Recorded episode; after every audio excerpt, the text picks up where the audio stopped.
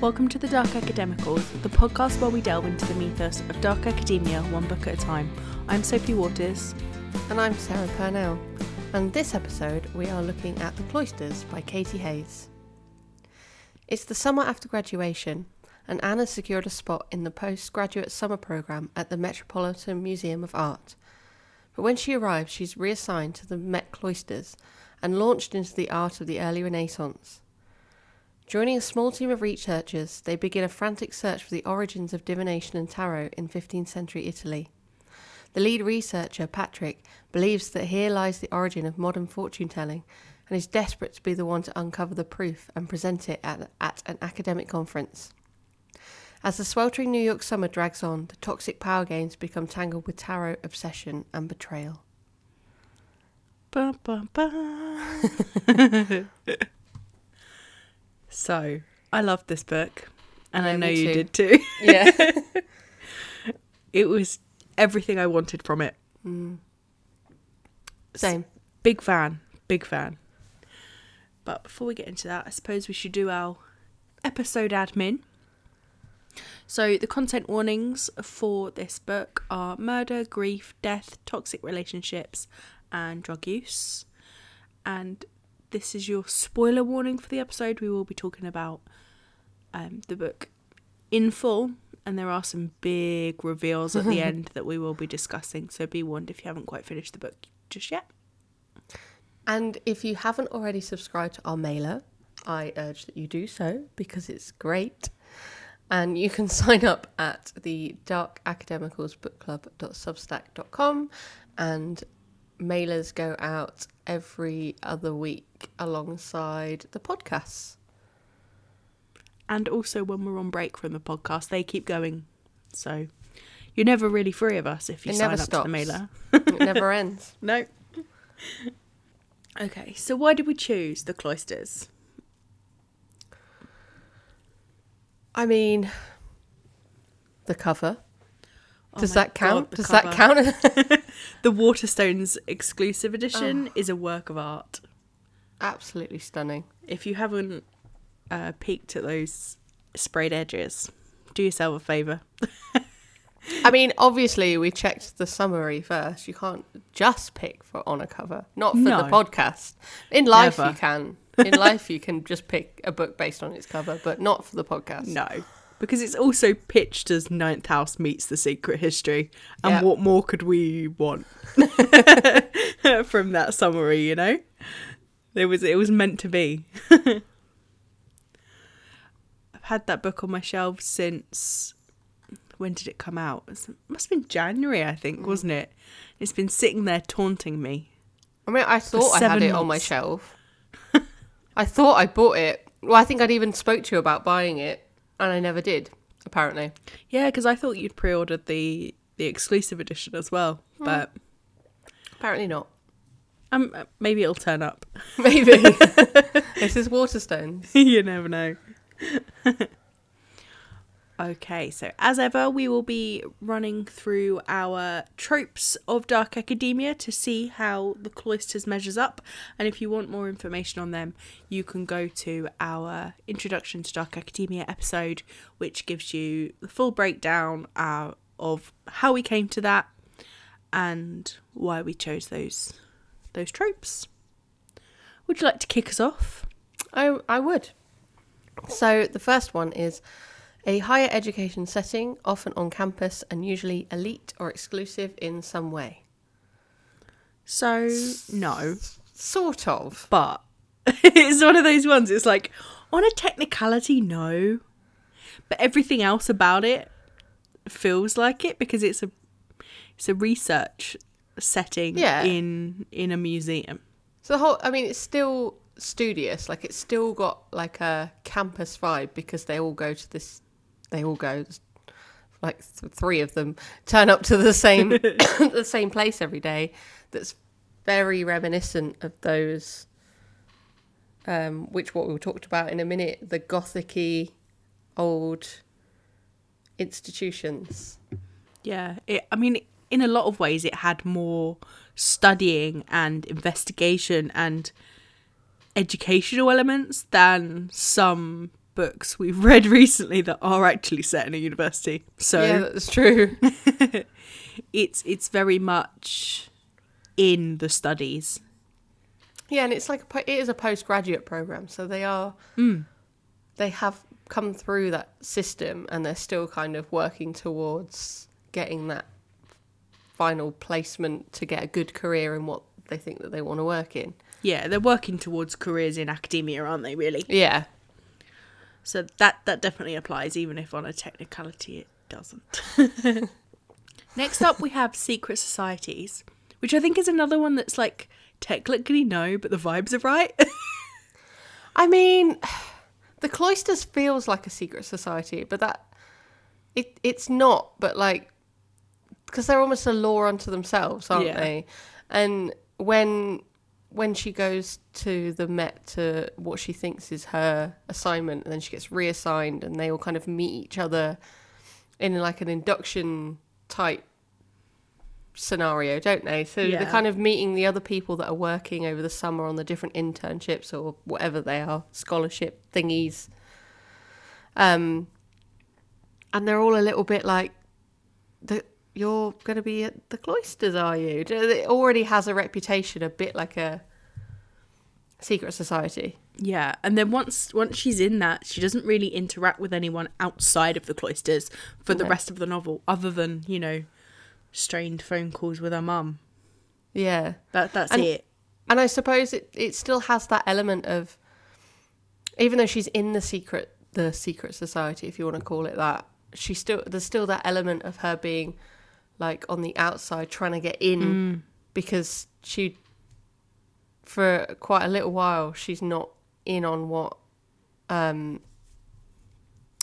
Patrick and Rachel. Rachel, that's the one. like they have their always have their own secret society within the secret society.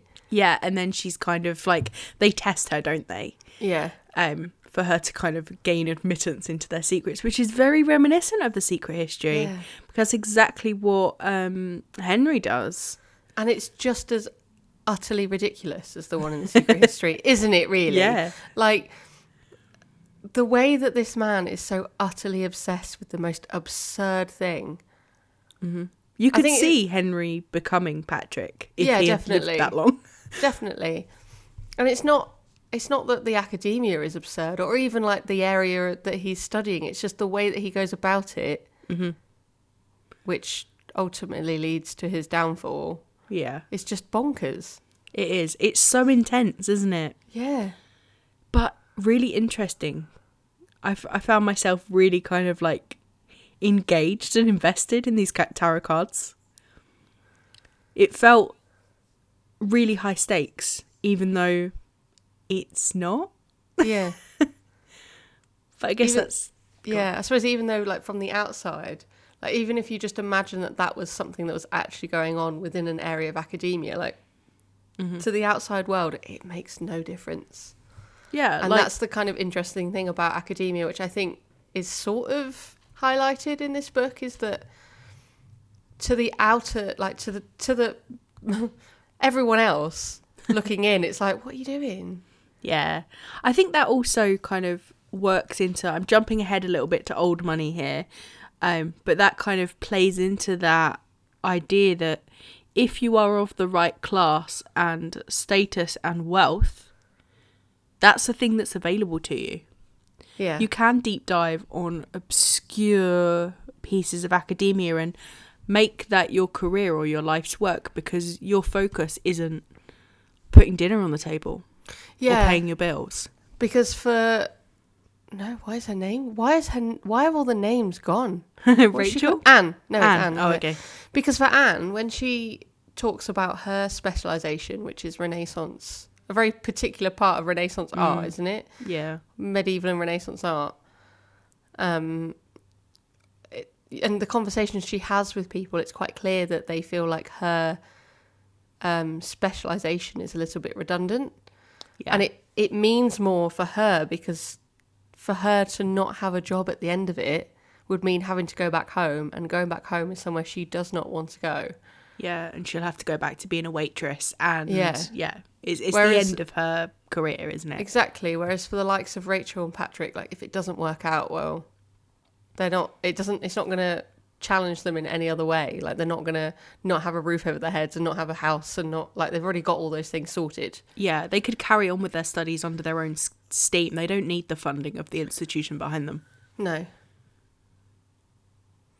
Yeah, squirreled a bit there onto old money. But if we go back to old Gothic architecture, and mm. that is a big yes. Big. Like I've I've been to the Met, and it's stunning and impressive. But I didn't even know the cloisters existed, and then I googled it, and now I'm kicking myself because I have been so close, and I didn't even know it was there. it's it feels like it was designed to be the setting of a dark academia Yeah. story. I mean, I was only vaguely aware of it as a thing, but yeah, it wasn't until like I read this book and then looked it up I properly kind of appreciated what it what it is. Yeah. It's so it's a ar- it's basically an archive museum, isn't it? So it has like lots of the things that the Met doesn't display or show are stored there. Yeah, But there it- are also galleries and art and lots of research. But on- yeah, but on a much more specific level than the Met, because obviously the Met covers such a broad stretch of art and history and cultural everything. Whereas Yeah. I think the cloisters is specifically medieval and Renaissance, isn't it? yeah. It says so. Um, it says on good old Wikipedia. Um, the museum specialises in European medieval art and architecture with a focus on the Romanesque and Gothic periods. Mm. See, Gothic tick box. it's definitely also, even though I'd say the building itself, when you're reading it, feels very Gothic. yeah, But if you have a look at actual pictures of it, it's definitely more of that Renaissance, like Florence Medici style building. it, it looks it's still- romantic, doesn't it? Yeah, but I think it still has that Gothic element just based on its subject matter, if that makes sense. Like for what its space, it's for the space that it's used for. Yeah, especially its the use. yeah, and the spaces that we see in the novel. Yeah. because we see the little research rooms and the little offices tucked away at the back. We see the the cold corridors, the big thick stone walls that are like shielding them from the intense summer heat in New York. You know, it's it's And then and then when you have also like their tarot reading sessions, mm-hmm. that just doubles down on the gothic feel as well. yeah, definitely, definitely, especially when they're, they're surrounded by bits of the gothic, like true gothic art as well. And do you know what? Do you want to know when it was built? I do, yeah. 1935. Good old America. yeah. But yet that doesn't lose it that doesn't make it lose any of its gravitas, does it? No, not at all. Yeah. I I would very much like to go. Let's go to New York. It's a bit hot at the minute. Oh yeah, that's right. Uh, give it a while. Give it a few months. It'll be fine. so next up, we have preoccupation with classical studies, Latin, Greek, literature, and philosophy. Yes. Absolutely. I mean, can you get more classical than uh, Renaissance? Yeah, exactly. I mean, I suppose maybe we need to add art onto this. I think we might do, Liz. mightn't we? Uh, I know it starts there, and I suppose it is still the tarot is still kind of about the art, but it becomes more about like the philosophy behind it and the, yeah, the cultural like meaning of it rather Mm. than the actual artwork itself. Yeah. So they're they're basically looking at divination and the origins of using tarot um, as a form of fortune telling in the way that it's used in modern times, and Yeah. they they think that's in the early 1400s in Italy. So they're looking for a certain cards and the accompanying kind of um, letters and diaries uh, from a family that owned these cards that kind of connects all that together. Um, so yeah, we weren't kidding about like hyper specific academic focus. Yeah. there, and they, But they, but they also, all of them in some way kind of believe in the fortune telling, Mm. like, power of the cards. in a really insidious way. Yeah. It feels like because Anne at first is like, yeah, I don't believe it. I appreciate the art. I think it's cool, but that's as far as it goes. But she gets really sucked in, doesn't she? Yeah. And how many times can Sophie refer to the secret history? But it also connects in that way, you know? Because they, they kind of introduce the idea of the bacchanal and like the significance and the importance of it and it's it slowly kind of seeps into everything and takes over the way they view the world and the way Yeah. they they see everything they're doing and that that same thing happens And it, it's similar in the sense that they use a for, they basically use drugs to mm. enhance the experience as well. which is exactly like the bacchanal scene Yeah, exactly. Definitely. It's just it's so good and it's so clever and it works so well against the secret history and it makes me happy. I mean, yeah, so speaking of one of the most important parts of the secret history, murder. Yeah, there's definitely some of that. Yeah. So we have Patrick. Mm-hmm. We have Anne's dad. Although I guess that's technically manslaughter, but Yeah. Um is that it? Um hmm, is Rachel. it? Rachel. Rachel. Also Rachel's parents? Yeah, I think so.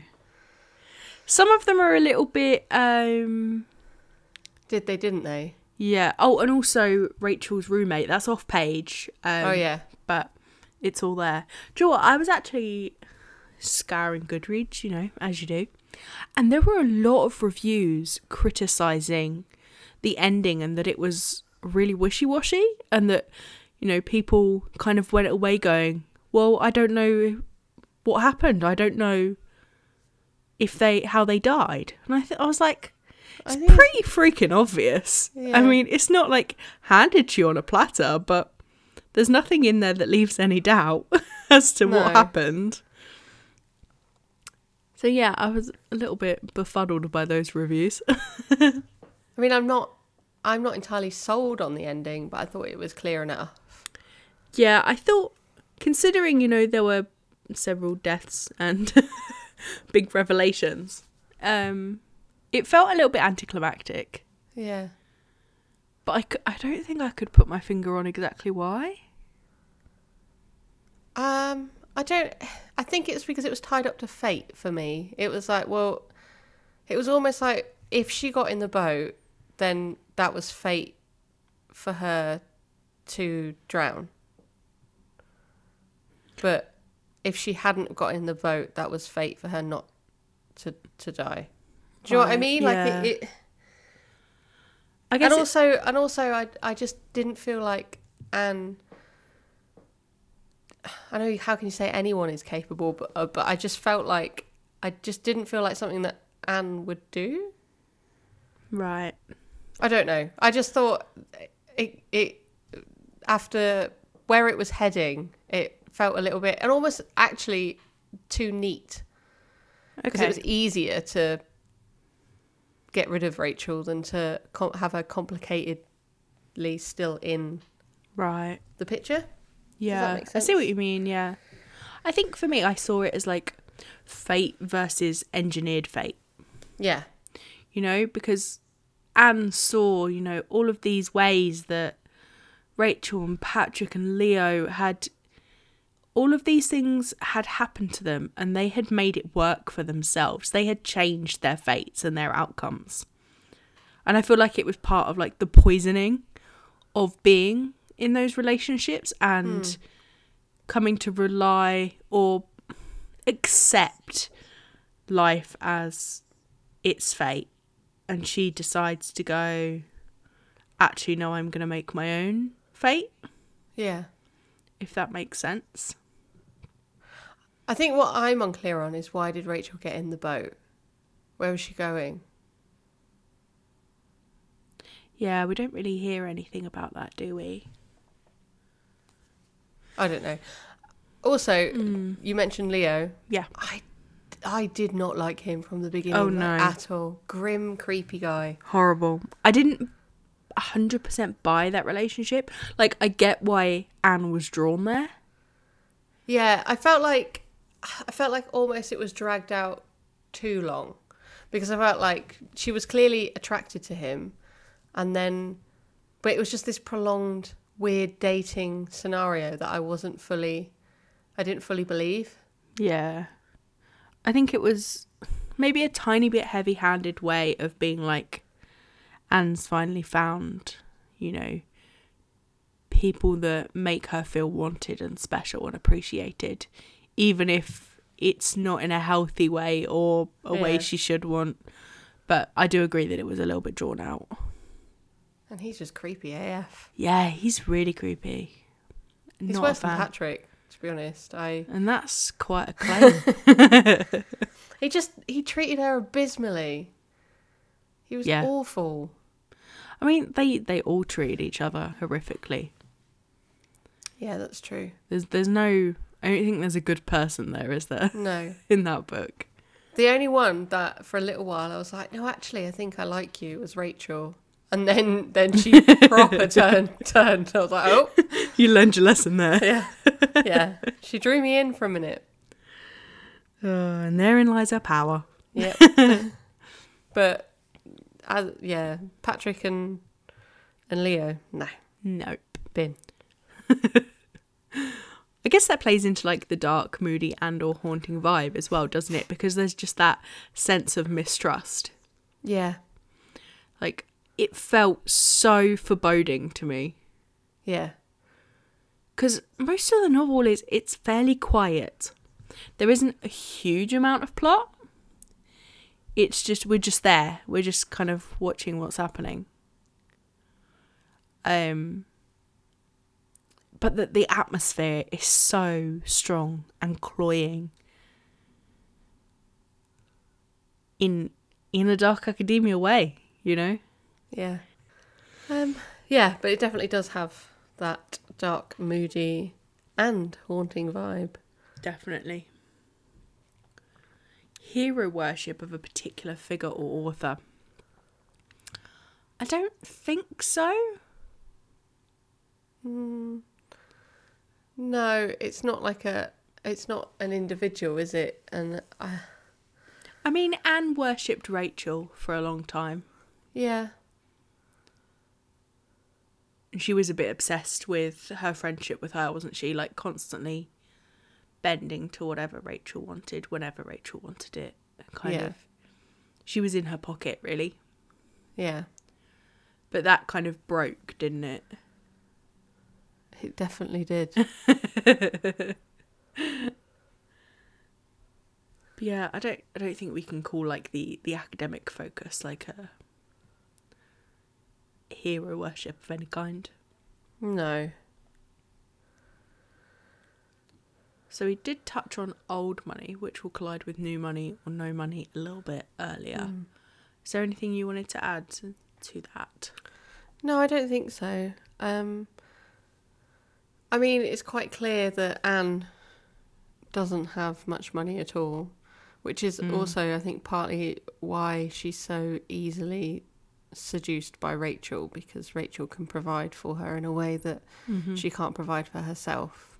yeah, kind of Um, opens up a new world for her, doesn't it? Yeah, She's never really seen anything like that before. um, Yeah, I guess um, perhaps the position of Leo in everything, because at the cloisters he is he's the gardener. He, you know, sells drugs and plants from the gardens of the cloisters on the side. He steals things and sells them on and from the museum.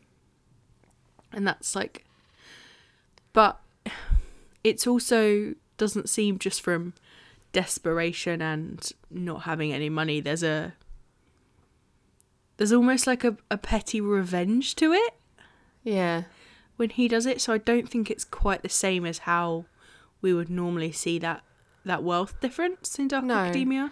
No, because he, I mean, he clearly, I mean, he's his sim- situation is similar to Anne's, like, as in like um where he lives. Yeah. Um, but he's he he's clearly providing enough for himself to be able to live in Brooklyn. Is he in Brooklyn? Queens. What was it? I think he's Queens, isn't it? Hmm. Um, and obviously live and live and work in central New York. So he's not. He's getting by. Yeah. Um, and obviously, I mean, isn't his main thing he wants to kind of have enough money to be able to pursue his dream of being a Playwright. playwright? Yeah. Yeah. Which I think is exactly what we were talking about when we mentioned it earlier. Yeah. It's having the money and the comfort behind you to pursue, to pursue art and academia without having to worry about making a living first. yeah. I think it's quite interesting how both Leo and Anne, who have perhaps similar backgrounds in that respect, it shows kind of the way, the different ways that they try to escape that. Yeah. You know, um, Anne went through education and then murder. And Murder, Leo went through thievery and drugs. I think with Anne, what's interesting though is that she does have the skills to make quite a lot of money if she chose to just apply herself in a way that wouldn't necessarily feed her passions. Like because she can, how many languages has she got? Like six, Mm. Something, like that, isn't it? Yeah. So the amount of like high-paying jobs she could get, even just in New York, just on her Yeah. based on her linguistics. Oh, Um, absolutely. But obviously, she chooses to. She wants to work in a field that she's passionate about. So Mm. it's more of a struggle. And I guess getting rid of Rachel put her in that prime spot where she's got the pick of anything and everything. She Yeah. can, you know, set how much money someone's going to pay her to be a part of their team or, you know, she kind of set herself up for that life Yeah. now where she is entirely in control. It's interesting, isn't it? Because like traditionally, you see the protagonists not have kind of like the happy ending that they they were hoping for. Yes, it explodes in their face usually. Yeah, and whereas this, I I mean, whether you can or can't call it a happy ending, she got what she wanted.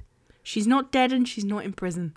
and she's still working at the cloisters. Yeah, in fact, she's, you know, got a crazy cool academic reputation now and probably a butt ton of money. Go get him, gal. That's what's bad. It's like, part of me kind of cheers her on a little bit. like this this is not good. You shouldn't be doing that. but also I hated Rachel, so I was like, mm, I did by the end. Yeah, like I said, she won me over for a minute. I was like, oh, and then because it got me thinking, like maybe Rachel isn't going to be the bad guy. like you just knew from the minute she walked in the room when you met her yeah. that she was the bad guy. But it's, I think because you get, I mean, there's, there's, are there any good guys in this story? That's the point. But um, you No. kind of get, I kind of got like blindsided by how g- like gross Leo was and just how Mm. Also, cr- gross Patrick was. yeah, gross and intense Patrick was. So I was like, oh, maybe Rachel isn't the bad guy here. Maybe it'll be Yeah. like girls going after it together kind of thing. Yeah. But not so much. No. It's everyone for themselves. yes. um, so weather as a literary device. I mean, it's hot, It is. It's a steamy, humid New York summer. and that kind of forces them inside together. Yeah, definitely. And I think it also really demonstrates the the wealth difference of uh, Anne sweating, having to walk up um, the Upper East Side or the West Side. I can't remember, Mm-mm. but having to you know get the uh, get the subway and then walk in that sweltering summer heat, whereas Rachel gets dropped off by her Driver. her driver In a yeah. town car, yeah. exactly. Um, I think that demonstrates it quite nicely, Yeah. and I think it also kind of hammers home that idea of like this this world of academia as a reprieve, as a safe space, even though everything about the feeling says this is not a safe space for Anne Yeah. or for anyone. So I think that's quite clever the way that's kind of built up and contrasted. Yeah, Is that and the the, right word? and then the, you've got the the intensity of summer, which just keeps ramping up. Mm-hmm. Um, and you just know at some point it's going to break. Yeah. Because either a storm will come or eventually the season changes. Yeah. And it's interesting, isn't it? Because usually we lean more towards an autumnal setting Mm-hmm. for a Dark Academia title. But I mean, we have seen it demonstrated though that the summer can be just as effective. I think any season can be effective, but there is also something very intense. Yeah. And Like the ruins. yeah, That nailed that perfectly, didn't it? yeah, And even the secret history has like covers all of the seasons really. yeah. And there's that summer, isn't there, at the country house? Hmm. So yeah, I Yeah. think it used weather well. I do too. So finally, we have underdeveloped social skills, or the protagonist is portrayed as an outsider. I mean, she is at first an outsider. Yeah, definitely. I think she. I guess because it's it's just the three of them in that room most of the time, and Patrick and Rachel have a relationship, which one ick. Um, I guess she's outside of that, isn't she? Even when she is in on the tarot secret Yeah, and the um the the the significance of this potential discovery Hmm. she's still on the outside of like their history together outside of this world of wealth and um academic parties and conferences. I think that there's a comment isn't it when she goes to one of the one of the speaking events and she leaves and someone's like oh you're not sucking up to someone to get a placement. Yeah, like like every single other person in that room.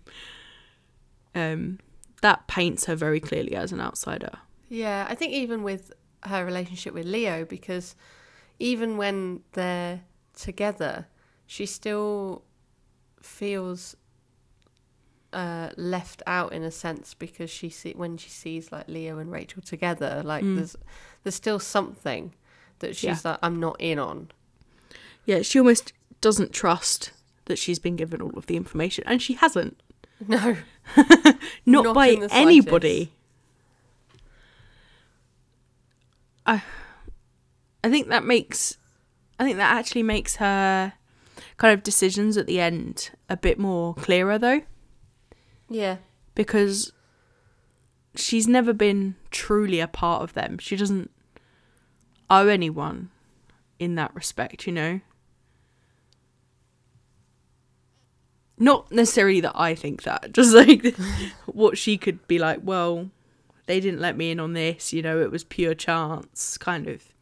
but Even also what a risk. What if Rachel I know. had survived? Yeah. yeah, that's uh, uncomfortable, isn't it? And that bit, like I, the bit that I thought was very well done was like you knew something was really off. Obviously, she's hitchhiking her way back into town. You know something is proper Mm-hmm. off, but it's not until she goes into work and they're like, "We didn't expect to see you here," and you're like, "Why? I 'Cause know. Leo's is it because Leo's like been arrested? Is that is that the problem here?" And they're like, "She's like, why?" Like, "Oh, haven't you heard? Rachel's passed away." I did a You're like, gasp. I was so surprised. I wasn't really expecting that still. But also so clever of Anne to go to her, that friend's house. Mm-hmm. I was with a friend. I didn't know. Exactly. And I guess no one knew she was there in the in the first place No. because the house the um like the housekeeper wasn't there. It was all shut up. Um, I know. Yeah. Did they drive? I don't. Did they get the plane that time? No, I think they drove. Yeah. they? So there's no. that's why, yeah. Yeah, there's no one else there to place her there because they didn't leave the property, did they? No, So very clever. Very clever. Was there anything else that you wanted to bring up about this one? Um, I don't think so. I think we've kind of meandered and covered most of the things that I wanted to say. It just feels very clean cut to me. This book. you know? I there are plenty, plenty of things that I could talk about. Do you know what I mean? Like the, it's the kind of book that if you wanted to pull pieces apart, they're not necessarily relevant to Dark Academia, Yeah. but there are plenty of things that you could talk about. But like, I think in terms of what we're discussing, it's quite clear to me. Yeah, me too. So I guess I sh- I should ask you the question then. Sarah, is the Cloisters Dark Academia? Heck yes. Agreed. An unequivocal yes Yeah. from both of us. Like the second I started reading this and that atmosphere closed in, I was like, yes, mm. finally. I'm just loving this whole like female centered dark academia train that we seem to have found. Mm. Yeah. What, did, what did you call it? You decided it had a it had a oh, just I think I think we just decided it to be modern dark academia. modern dark academia. Yeah. Mm. as opposed to you know the the male focus, the sidelining and kind of borderline abuse of women in books like The Secret History and hmm. If We Were Villains, that kind of era of dark academia. Yeah. It's a new generation, baby. Oh yeah. so, this is the second to last episode of the season. So Oh. it is our finale next time. And we will be talking about How We Fall Apart by Katie Zhao. Crazy Rich Asians meets One of Us is Lying in this electrifying YA thriller where students at an elite prep school are forced to confront their secrets when their ex best friend turns up dead. Nancy Luo is shocked when her best friend Jamie Ruan, top ranked junior at Sinclair Prep, goes missing and then is found dead. Nancy is even more shocked when word starts to spread that she and her friends, Crystal, Akil, and Alexander, are the prime suspects thanks to the proctor, someone anonymously incriminating them via the school's social media app. They all used to be Jamie's closest friends, and she knew each of their deepest, darkest secrets. Now, somehow, the proctor knows them too. The four must uncover the true killer before the proctor exposes more than they can bear and costs them more than they can afford, like Nancy's full scholarship. Soon, Nancy suspects that her friends may be keeping secrets from her too. Katie Zhao's YA debut is an edge of your seat drama set in the pressure cooker world of academics and image at Sinclair Prep. Where the past threatens the future these teens have carefully crafted for themselves, How We Fall Apart is the irresistible, addicting Asian American recast of Gossip Girl that we've all been waiting for. I think this one's going to be really fun. It gives me um Ace of Spades vibes. Yes, it does. It definitely does. And that'll be our final book of season five. And in the next episode, we will also be revealing the titles that we will be looking at for season six. So do make sure you tune in and find out what those are because you will be the first to know about them. We also uh, send them out in our mailer. So, again, if you're not subscribed to our mailer, you can join it by going to the darkacademicalsbookclub.substack.com. Perfect. Thank you so much for listening. We really appreciate it. And if you wish to subscribe or follow the podcast in any way that you can on your chosen podcast li- listing platform, we would really appreciate it. It really helps us out. And we will speak to you next time. Bye. Bye.